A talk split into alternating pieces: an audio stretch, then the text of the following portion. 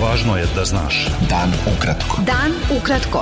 Važno je da znaš. Važno je da znaš. Podcast novinske agencije Beta. Dobar dan, poštovani slušalci. Ovo je emisija Dan ukratko, sa vama je danas Darko Čačić. U Srbiji je u prethodna 24 časa umrla još jedna osoba zaražena koronavirusom, a registrovano je još 59 slučajeva infekcije. U Kini, odakle se zaraza raširila po svetu, u poslednja 24 sata infekcija je potvrđena kod još 57 osoba, što je najveći broj novoinficiranih u jednom danu od aprila. U svetu je zaraza koronavirusom potvrđena kod više od 7,9 miliona ljudi, od kojih je umrlo više od 433.000.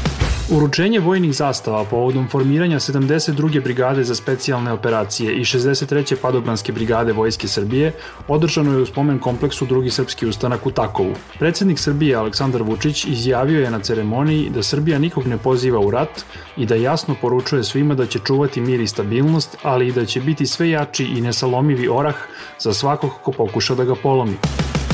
Predsednik Srbije Aleksandar Vučić izjavio je da će se s predsednikom Rusije Vladimirom Putinom sastati 23. juna u Moskvi, gde će dan kasnije prisustovati paradi povodom 75. godišnjice pobede nad fašizmom u drugom svetskom ratu. Vučić je rekao i da su započete pripreme za posetu Putina Srbiji u oktobru i najavio da će tada biti održana najveća vojna parada u Beogradu u poslednjih 75 godina. Predsednik Socijalističke partije Srbije Ivica Dačić izjavio je da je trajanje koalicije njegove partije i Srpske napredne stranke dokaz političke stabilnosti u Srbiji. Mi smo u koaliciji od 2012. godine i ako da Bog, ona će ostati posle izbora, rekao je Dačić na predizbornom skupu u Zemunu. Pokret slobodnih građana najavio je da će po ulasku u Skupštinu Srbije na izborima 21. juna staviti u proceduru predlog zakona o lustraciji. Predsednik stranke Slobode i pravde Dragan Đilas izjavio je na glavnom odboru stranke u Požarevcu da je budućnost Srbije u Evropskoj uniji i da proces pristupanja Evropskoj zajednici naroda treba da predstavlja jedan od najvažnijih strateških ciljeva Srbije. Predsednik demokratske stranke Zoran Lutovac rekao je da će građani posle predstojećih izbora znati ko je spreman da zastupa njihove, a ne svoje lične i partijske interese i ko je taj ko je spreman da drži datu reč.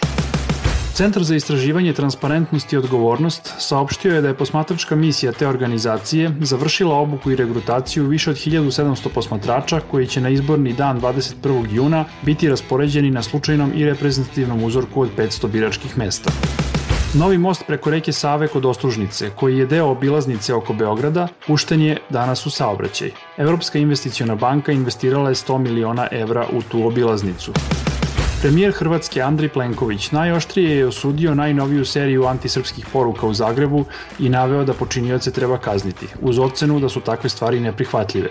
U Zagrebu je jutro osvanuo grafit stabla s obešenim ljudima uz natpis na engleskom srpsko porodično stablo. U četvrtak uveče grupa navijača Dinama razvila je transparent sa nasilničkom i uvredljivom porukom srpskim ženama i deci, dok je u petak osvanuo grafit koji poziva na nasilje prema Srbima.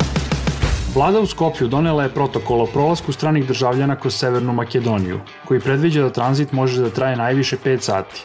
Ograničeno vreme trajanja prolaska važiće do potpune liberalizacije. Beta. Dan ukratko. U američkom gradu Atlanta izbili su nemiri posle ubistva afroamerikanca Rayshorda Brooksa koje je počinio beli policajac tokom hapšenja u petak. Incident se dogodio u vreme talasa protesta u Sjedinjenim američkim državama i širom sveta zbog ubistva afroamerikanca Georgea Floyda prilikom hapšenja u Minneapolisu 25. maja. Predsednik Sjedinjenih američkih država Donald Trump zapretio je da će bojkotovati utakmice NFL-a i futbala ako igrači ne budu stajali tokom izvođenja himne.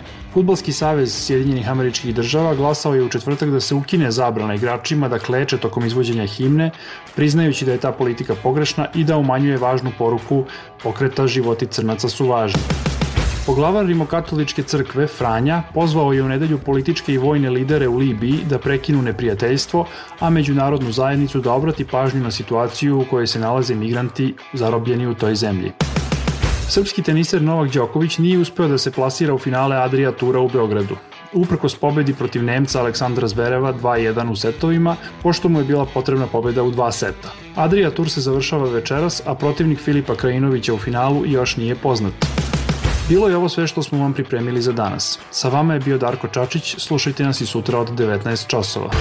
Pratite nas na portalu beta.rs. I društvenim mrežama. Važno je da znaš. Dan ukratko. Podcast novinske agencije Beta.